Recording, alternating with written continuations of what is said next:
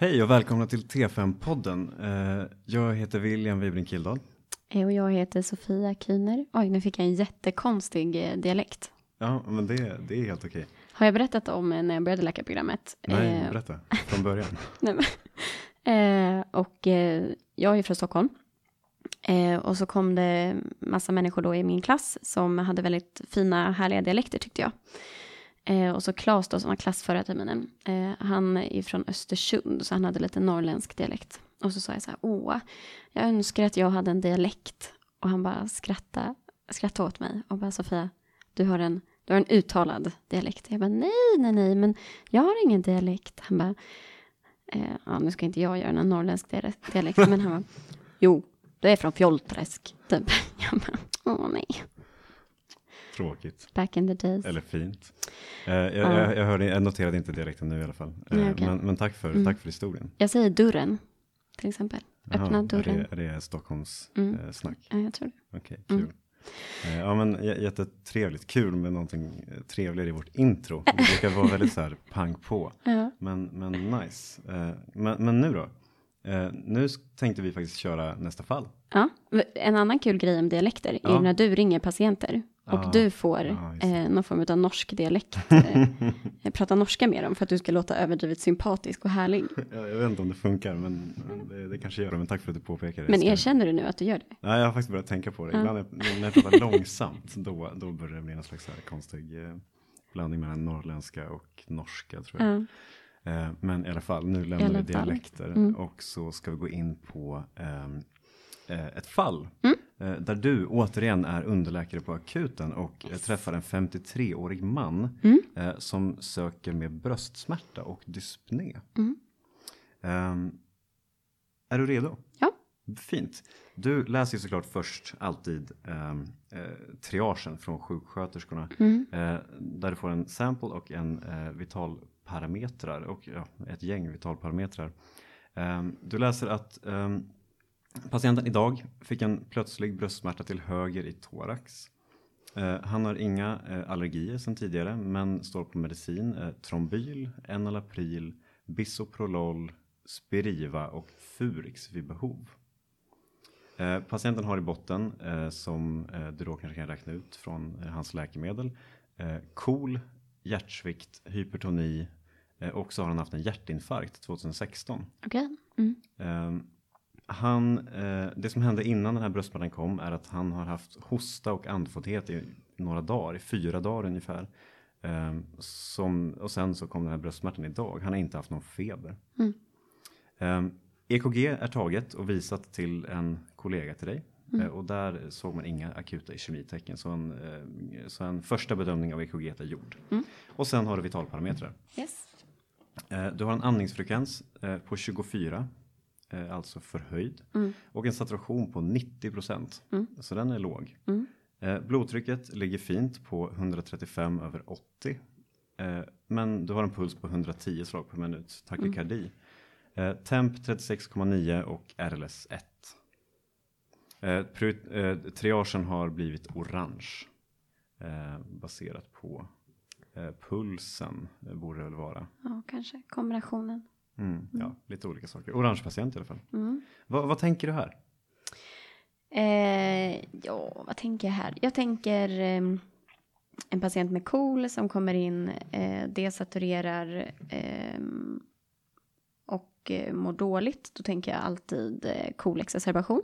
Just det. Eh, och det är ju då att eh, de med KOL är ehm, deras luftrör är liksom mer känsliga vid viroser och sådär så att de kan, de kan liksom bli eh, dekompenserade i sin KOL när de inte har liksom någon bakteriell eller det kan vara eh, lågvirulenta bakterier men inte liksom ett tydligt pneumonistatus liksom, så att de kan vara afebrila och sådär. Men ändå ha en på en, liksom en eh, betydande eh, respiratorisk påverkan. Mm, en, liksom. en, en försämring i sin KOL på Precis. grund av eh, antingen en infektion, en lunginflammation eller eh, eh, någonting annat. Eh, ja, precis. Och då behöver det inte vara den här klassiska eh, att de får liksom lunginflammation som kanske är med liksom ett konfluerande infiltrat, en stor bakteriell härd och liksom så, utan att det är mer en generell påverkan Mm, eh, på lungan. Ja, så det tänker jag. Det skulle också kunna vara en infektion när den inte haft någon ho- hosta och var afebril. Ehm, ehm, och det kanske, det talar ju emot. Eh, det skulle kunna vara bara en viros generellt, så som alla kan ha. Ehm, det skulle kunna vara ett akut koronart syndrom. Nu låter inte det här med bröstsmärta till höger i bröstkorgen låter ju inte superkardiellt kanske. Och EKG såg okej ut. Men jag antar att man har tagit ett troponin och sådär och det är ändå en farlig diftdiagnos. Ja, som man måste ha med har sig. inte kommit tillbaka helt ännu. Men, Nej. men eh, ja, AKS precis. Eh, jag tänker att han har hjärtsvikt. Han har ju också haft en Tidigare eh, hjärtinfarkt. tidigare Ja, så det är någonting som man också ska tänka på. Eh, och han har en hjärtsvikt. Det är frågan då om han har liksom en hjärtsvikt som han behandlas för hela tiden eller om han ligger ganska bra och kan fick den här hjärtsvikten efter eh, kanske infarkten och sådär. Eh, han står ju på Enalapril och Bisoprolol så han har ju rätt medicin, medicin i alla fall. Eh, men det skulle absolut kunna vara en försämrad hjärtsvikt, en akut hjärtsvikt Mm, eh, med den här dyspningen. Eh, och eh, saturationen är låga. Mhm. Eh, Vad tänker du då? Eh, Lungödem? Som Ja, orsakar en precis. låg saturation, så man får vätska på lungorna Mm. och som sen eh, ger Precis. en låg saturation. Ehm, och sen så en annan sån här dödare eh, vid bröstsmärta och eh, dyspné är ju lungemboli. Mm. Eh, farlig. Ja. Ehm,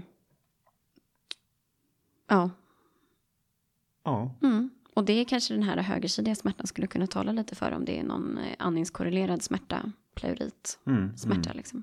Ja. Eh, Jag tycker det låter som väldigt vettiga diffar du, eh, du har tagit upp. Mm. Ehm, och eh, vi har ju pratat lite grann om det tidigare. De, den här eh, att när du går in till patienten så vill du helst ha ett gäng diffdiagnoser, differentialdiagnoser eh, i huvudet. Eh, helst tre, fyra stycken. Mm. Så att eh, du inte smalnar av för fort. Mm. Så jag tycker att du har ett gäng bra nu. Nu ska vi säga, säga en sak också som jag tänkte på bara nu. Det är att vi blir väldigt blinda av att vi är på medicinakuten och patienterna sorteras till oss. Liksom. Ja, oh ja. Men med den här liksom smärta till höger i bröstkorgen och sådär eh, så skulle man ju kunna tänka sig att han kanske har eh, ramlat och varit med om något trauma och liksom Mm. ehm, då hade han säkert hamnat på kirurgen eller ortopeden. Ehm, så, men ja, jag vet inte. Nu, vi smalar ändå av ganska mycket till bara medicinska diagnoser. Det är sant. Mm. Vi måste tänka bredare egentligen. Men, men vi, det är lite eh, en liten lyx eh, vi har då Ja, på, precis. på medicin. Men, men det är sant. Det, vi har smalnat av redan och det ska ni vara medvetna om. Mm, bra. Men ja, du går in till patienten då. eh, Om du känner dig redo för det. Mm. Då är det ju, Nu prasslar vi något så otroligt här med våra papper. ja, avslöjar oss. Vi kan det inte utan till. Ehm, Då eh, går det då in till den här mannen som eh, visar sig vara 53 år gammal eh, och eh, han berättar att han eh, under morgonpromenader de sista dagarna har känt av en nedsatt kondition. Ehm, lite tungt med andningen helt enkelt. Han har ehm, sen idag också eh, fått en tillkomst av en di- diffus smärta till höger i thorax eh, som blir värre vid djupandning. Eh, och nu klarar han inte av att gå längre än 10 meter ungefär utan att vila. Han blir så andfådd. Eh, han har haft hosta sista tiden till och från eh, och den kan ha blivit lite värre idag. Men han har inte haft någon blodig upphostning, någon hemoptys och han har inte heller haft någon feber. Inga andra förkylningssymptom heller som ja, snuva eller sådana saker. Eh, hans ben, han har ju hjärtsvikt och hans ben har varit svullna en längre tid, berättar han. Eh, men han har inte noterat att, att det här har blivit värre än tidigare. Eh, han har inte varit immobiliserad, han har rört sig som vanligt sista veckan. Eh, och berättar inte heller om någon viktuppgång eller viktnedgång. Eh, han har tagit sina läkemedel som han ska och han följer sitt läkemedelsschema. Eh, när du frågar mer om eh, den här eh, dyspnén eller luft, luft, eh, Hungern. lufthungern. Eh, då berättar han att den, du, du frågar om den blir värre i liggande. Ehm, och det blir den inte. Ehm, och det vill jag veta för att, ja det kan vi komma in på sen. Jag ska inte gå händelserna i förväg. Men han är inte heller någon produktiv sputum. Nej. Eh, nu, vill, du, vill du sortera? Det har varit mycket information. Vill du Ja, sortera upp sortera grann, då? liksom, Varför har du ställt de här frågorna? Eh, Okej. Eh, på eh, akut hjärtsvikt eh, så har jag då frågat lite om underbensödem. Eh, och han verkar ha haft då lite svullnad om benen men det har inte blivit värre. Han hade inte heller gått upp i vikt som också kan tyda på att man, eller att man har samlat på sig vätska. Eh, och han hade ingen ortopné så att eh, andfåddheten blev inte sämre när han ligger ner. Och det är en sån här eh, vad heter det, pleuravätska symptom. Liksom att när man lägger sig ner så flyter pleuravätskan ut och då påverkas liksom en större del av eh, lungan som man försöker syresätta. Så det skulle kunna tala för hjärtsvikt? Ja, det är en sån här klassisk. Så har, har du börjat sova med två kuddar under huvudet istället för en? Eller sittande i fåtöljen i Ja, vardagsrummet. Mm. Eh, Okej, och på lungembolispåret, nu frågade jag inte specifikt om det, eh, kanske om man har noterat någon missfärgning eller smärta i ett underben. Eh, men jag verkar ändå ha frågat om underben. Eh, så att, och då letar man ju lite efter DVT. Eh, hemoptys är också en sån här eh, som är med i Wellscore. Eh, immobilisering eh, över tre dagar eller nyligen kirurgi. Eh, så. Ehm, Precis. Du, du, du drar en well score på den här patienten för du tänker ändå precis. lungemboli. Mm. Så det, då, Mm. då, då finns det nog de här, de här standardfrågorna. Just det. Och sen så KOL-diagnosen då. Då har jag frågat om det här med produktiv sputum och eh, förkylningssymptom och hosta och sådär. Just det. Mm. Just det. Eh, ja. Ehm, sen så finns det lite mer som du vill veta i anamnesen. Ja. Eh, och då, mm, ja. Eh, och då är det ju eh, sjukdomar då. Eh, du har ju Mm. fått veta lite grann. Men han bekräftar att han har KOL stadie 2. Mm. Ehm, eh, det hade han koll på. Han har också hjärtsvikt efter infarkten som han hade 2016. Mm. Den här hjärtsvikten har en ejektionsfraktion på eh, 50% och är då en HEF, PEF, alltså en eh, heart failure med preserved ejection fraction. Eh, och eh, han har NYHA klass 2. Mm. Han kan gå 200 meter utan att bli andfådd. Mer än 200 meter. Nej, mer än 200 meter utan att bli andfådd, precis. Och han har också hypertoni. Mm. Eh, han har läkemedel, trombyl, enalapril, eh, bisoprolol och spiriva och furix. Så det, det stämmer, det som vi sa tidigare. Mm. Ehm, han har inga allergier.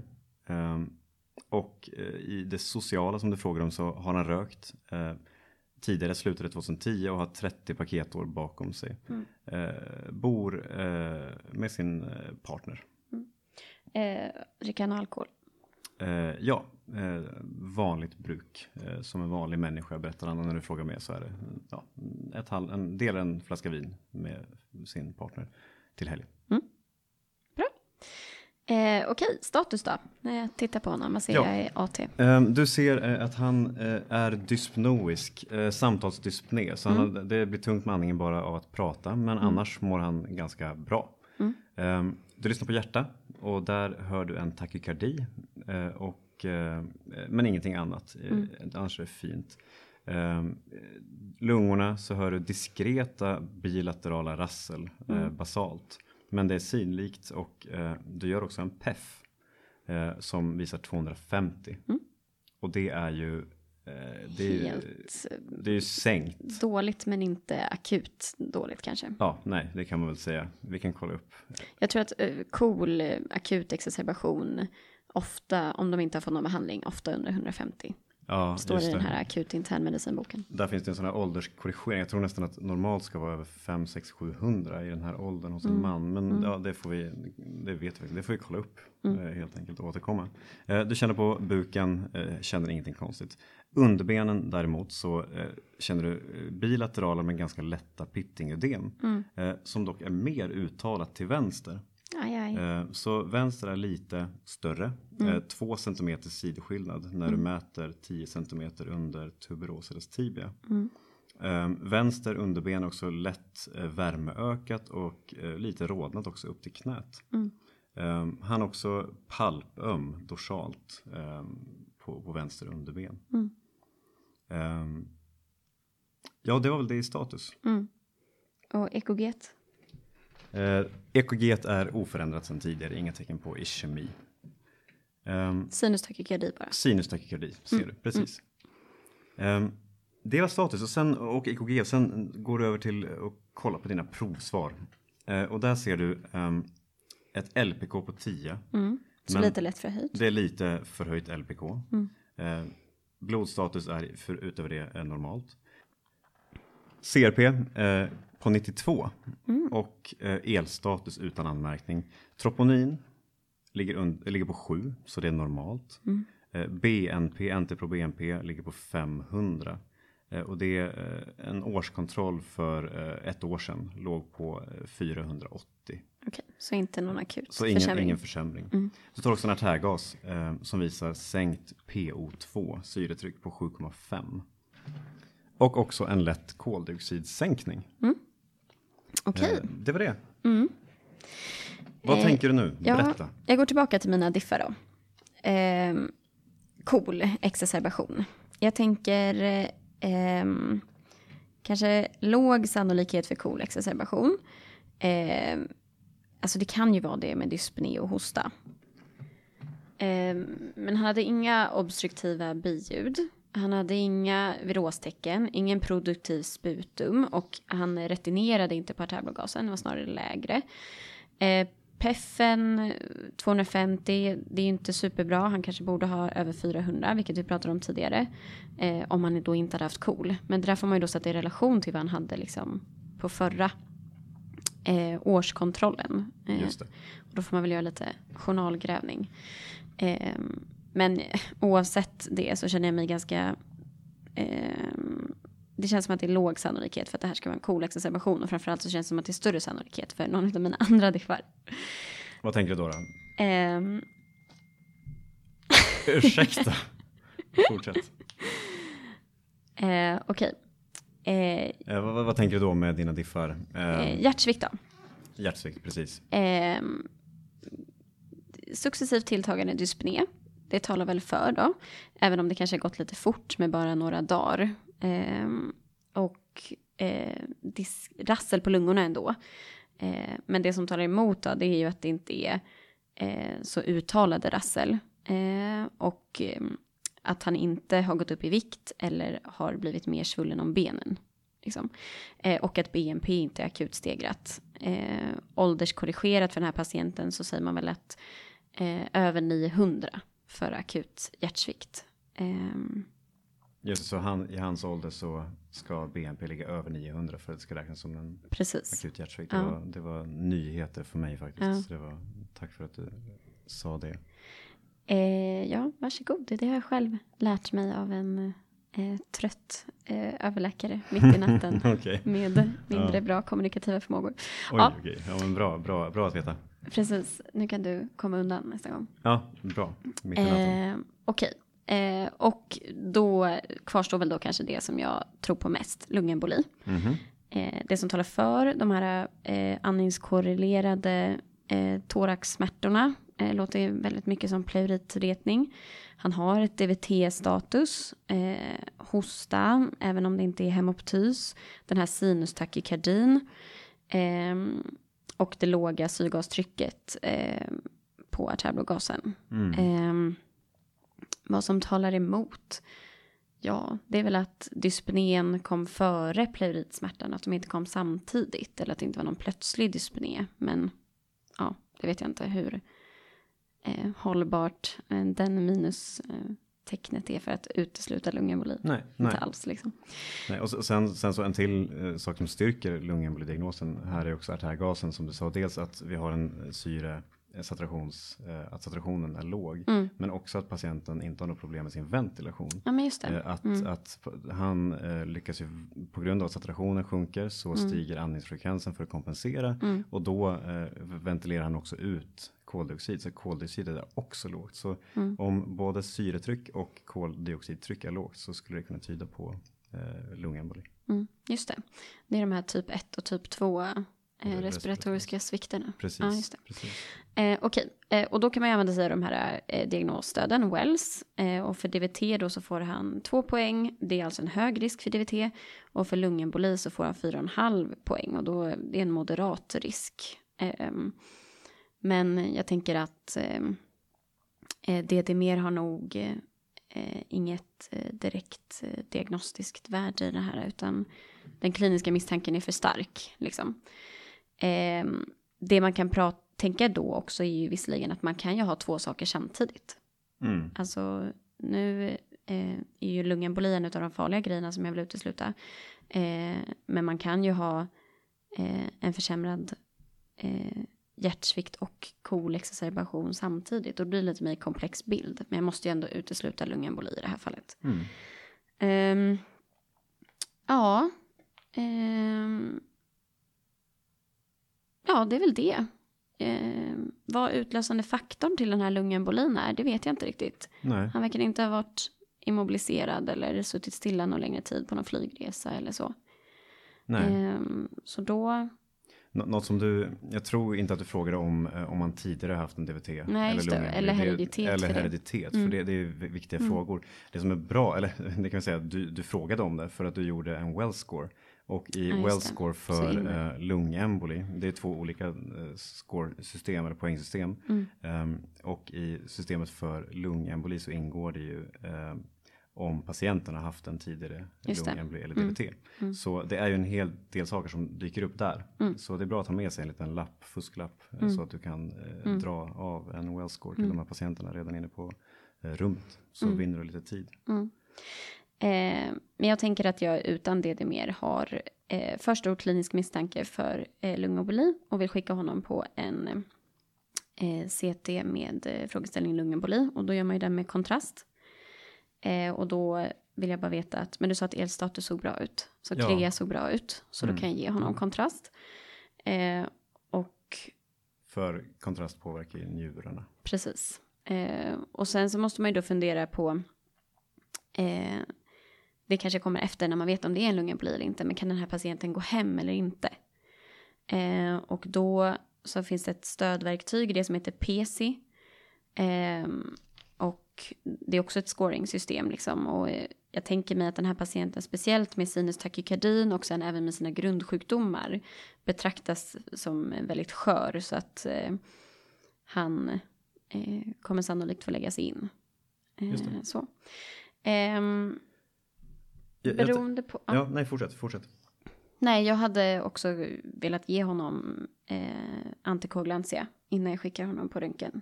Eh, fragmin, eh, tänker jag mig. Eh, eftersom att jag tror inte att det blir aktuellt med trombolys för den här patienten. Eh, men det är väl en sån här grej som jag vill stämma av med Lars. Mm, just det, bakjouren. Yes. Så du tänker att du vill börja behandla den här lungembolin redan nu innan du ens vet att det är en lungemboli för att du har så stark klinisk misstanke? Ja, precis. Ja. Ehm, Och det, det, det är väl framförallt för att du vill eh, ja, förhindra att Mm. patienten blir sämre och då att riskerna med antikoagulantia överväger. Eh, Mm. Eller tvärtom, att riskerna med att inte behandla överväger då riskerna med att ge precis, eh, att proppen skulle bygga på sig. Ja, precis. Och där kan man också tänka så här, jag misstänker ju också att han har en DVT.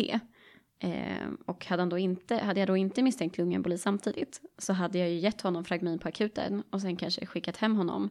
Och så hade han fått komma och göra ett ultraljud imorgon. Mm. Det är ju liksom en handläggningsgång det- som vi har här på akuten. Här i Uppsala, precis. Ja. Ehm, så att där kan man ju få lite extra stöd också i Ja, att det är precis. okej att ge fragmin. Så länge man inte då tänker sig att den här patienten blir aktuell för trombolys. Ehm, precis.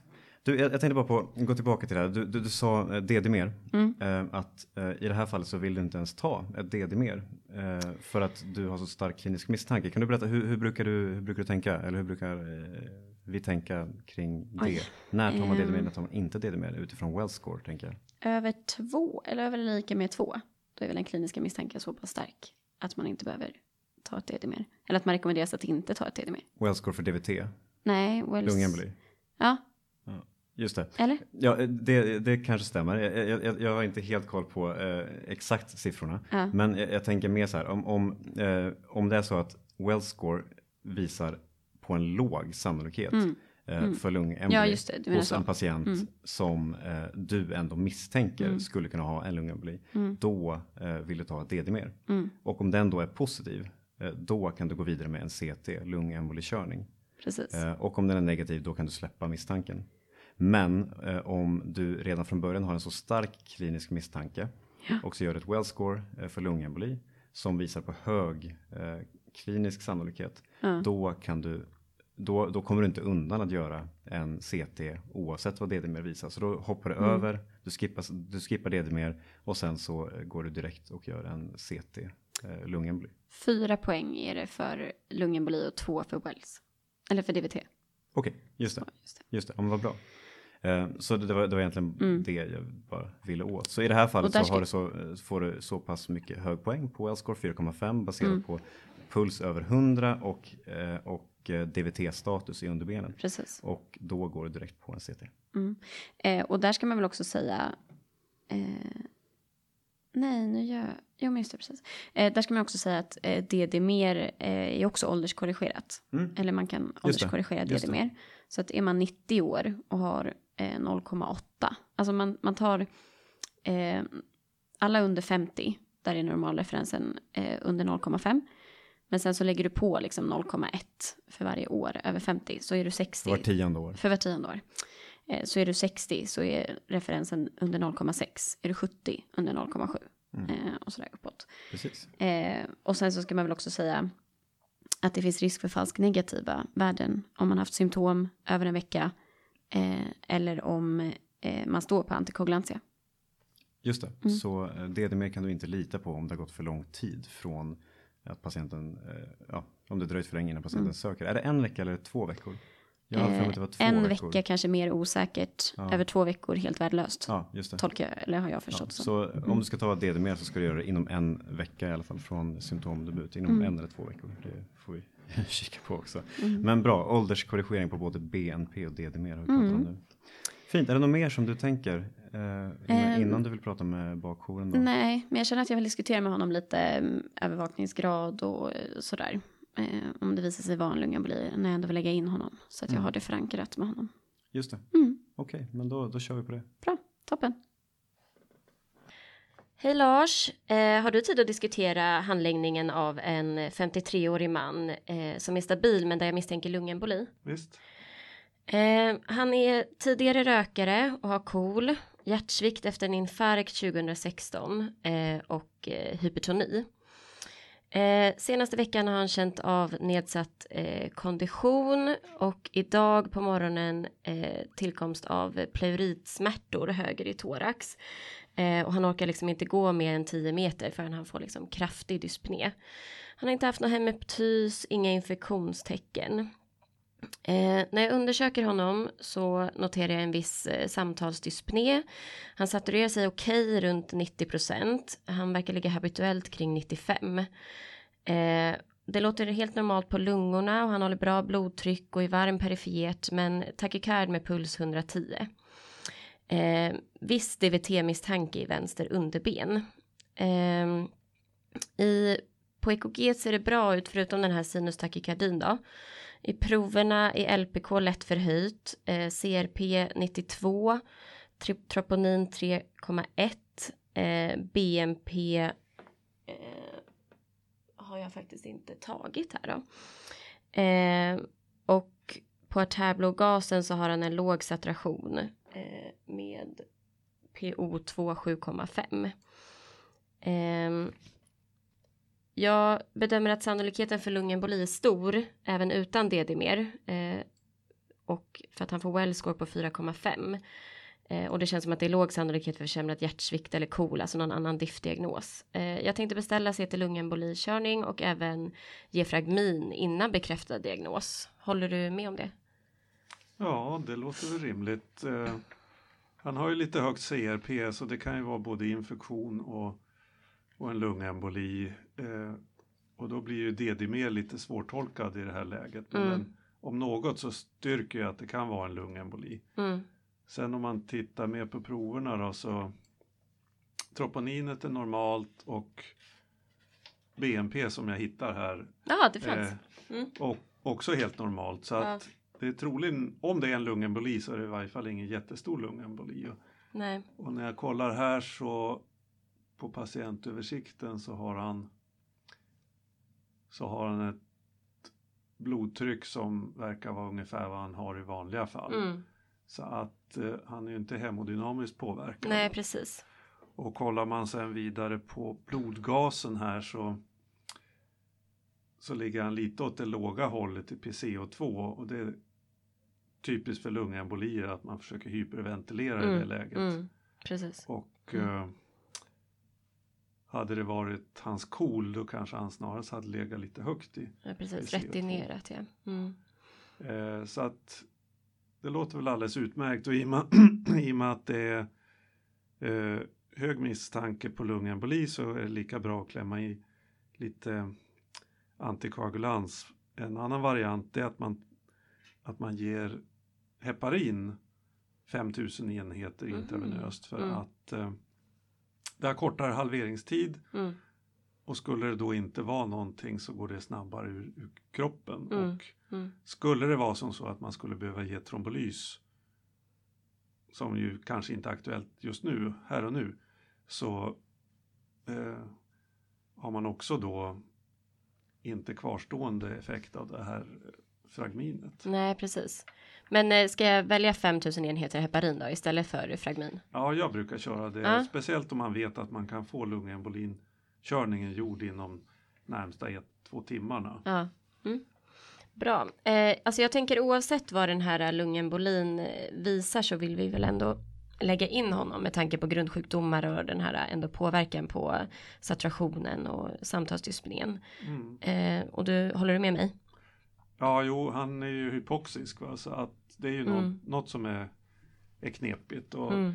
Gör som så, fråga även efter pneumoni och hjärtsvikt när Mm. du kör CT-thoraxen. Mm. För om det nu skulle vara någon av de sjukdomarna så får man ju facit där. Så då. får vi det där också.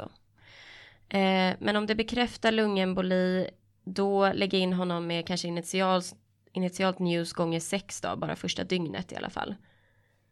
Ja, man ska ju ha koll, ordentligt koll på honom och uppkopplad på telemetri. Ja, Eh, så att det ska vara på en sån avdelning som har den möjligheten. Mm. Och sen, ja, gånger sex är nog ganska lagom att ta. mm. ta saturation och, och ja, vitala parametrar med saturation och blodtryck och, Mm. och så vidare också. Hur är det med sängläge på de här patienterna om det visar sig att han har en lungemboli? Nej, har man väl kommit igång med, med antikoagulans ordentligt så då tycker jag inte man behöver ha dem sängliggande egentligen. Okej. Eh, och i- om de inte är hemodynamiskt instabila Nej, liksom. nej, nej, men mm. det är en annan femma. liksom. Mm, precis. Okej, och sen en stödstrumpa då på den här misstänkta DVTn. Eh, för den behandlar vi ju samtidigt i alla fall. Ja, just det. Jo, det brukar man ju ha på alla DVT. Mm. Eh, vad ska vi tänka för målsaturation på honom här då med KOL? Han hade ju ett habituellt runt 95 senast han var inne, verkar det som. Procent Mm. syrgas. Är det ett bra mål eller? Ja, nå, någonstans mellan 90 och 95. Mm. Så att antagligen behöver han lite syrgas. Eh, Men i och med att det är en KOL-patient får man ju också vara lite försiktig och ha en extra koll på. Kanske ta en extra artärgas för att se att han inte börjar retinera koldioxid Nej, precis. när man väl ger honom syrgasen. Mm, mm. Man ska inte vara rädd för att ge syrgas till KOL-patienter men man måste vara extra noga att kolla upp Mm. med en blodgas och inte PCO2 drar Mm. iväg. Mm. Eh, och om det är då en, eh, inte en massiv lungemboli på radiologin utan eh, liksom eh, ja, segmentartärer eller lobartär eller sådär. Eh, då fortsätter jag med fragmin på honom eller initialt eller? Ja, det kan man göra men man kan även redan nästa dag. Ja, man, man kan tidigt gå över på någon av de här moderna antikoagulantia Mm, som vi kallar NOAC då. mm, Eh, det skulle man kunna göra. Vi säger nu att du ger 5000 enheter heparin mm, och sen så kommer det ett svar på, på den här eh, lungembolikörningen som visar att det är en min, mindre lungemboli så skulle du i princip kunna ge honom det direkt, mm, en NOAC. Ett alternativ är att genom en fragminspruta och sen efter ett dygns observation på avdelning så ger de honom NOAC i samband med att han kanske är så pigg så han kan gå hem till och mm, med nästa precis. Mm. Eh, Okej, nu hade vi ett första troponin här. Behöver jag ta något ytterligare troponin eller något mer prover som du tänker? Eh, nej, egentligen behöver du inte ta om något troponin om man inte blir sämre. Det tycker jag Nej. inte i och med att det är helt normalt. Mm, Om vi då får en lungemboli-diagnostik. Mm. Eh, vi behöver som vid alla gånger när man ska ge antikoagulans så behöver man kolla upp trombocyter och det är ju gjort. eh, Vi behöver ha ett PK-värde, det är gjort och ett APTT Mm. och se att alla de är normala. Mm. Och sen behöver vi ett kreatinin för att de här no, moderna NOAC-medicinerna ska man inte ge till folk med, med klen njurfunktion. Så att Nej, det Det är, är väl bra de- inför det är väl de prover också. man, man behöver så att Ja. säga. Ja. Bra, okej. Hur är det med uh, ultraljud hjärta på den här mannen? Ska jag beställa det eller är det inte indicerat när han inte har någon tydlig högerkammarpåverkan? Nej, är det bara en liten lungemboli, eh, du har inget troponinsläpp eller BNP Mm. som stiger Mm. eh, och det är inte några bekymmer behöver man inte ha någon, någon eh, ekokardiografi utan Mm. det är de här där, där man funderar på trombolys. Det är Mm. då det är bra att ha. Mm. Och, eh, men numera har röntgenläkarna börjat faktiskt svara ut om det är högerkammarbelastning på CT? CTn så att Mhm. ofta får man en indikation där. Men skulle de skriva att det är en högkammarbelastning där eller stor högkammare Mm. brukar vi ändå eh, göra ett eko om Mm. det står och väger mellan trombolys eller inte. Mm. Okej, kan vi bara dubbelkolla hans EKG tillsammans också så att jag inte har missat någonting? Vad letar du efter när du tittar på EKG på eh, lungembolipatienter? Ja, de, de typiska grejerna det är att många av de här får ett förmaksflimmer Mm. Som kan vara övergående i samband med, med den här eh, emboliseringen. Man kan också se ett nytillkommet högersidigt skänkelblock. Mm. Eller man kan se så kallade belastningstecken eh, som då yttrar sig som ST-sänkningar eller ST-höjningar över V1, V2. Mm. Och där ser man ju väldigt sällan den typen av förändringar vid, speciellt i V1 vid hjärtinfarkter utan det, det kan vara typiska sådana här lungembolitecken. Mm. Hur är det med det här S1Q3T3 tecknet? Jo då, det är också ett sånt här tecken, det är lite krångligare bara. Ja. Eh, det kan man kika på. Men man ska ha klart för sig att ingen av de här EKG-tecken är specifikt för lungemboli Nej. utan kan förekomma med massa andra hjärtsjukdomar. Men Mm. ser man det kan det vara ytterligare ett stöd för lungemboli-diagnosen. Mm. Men bra, okej, men då ger jag honom 5000 enheter heparin och så skickar jag honom på lungemboli-körningen och eh, visar det sig vara en komplicerad lungemboli så hör jag av mig till dig igen. Ja, nej, men det låter bra. Bra plan.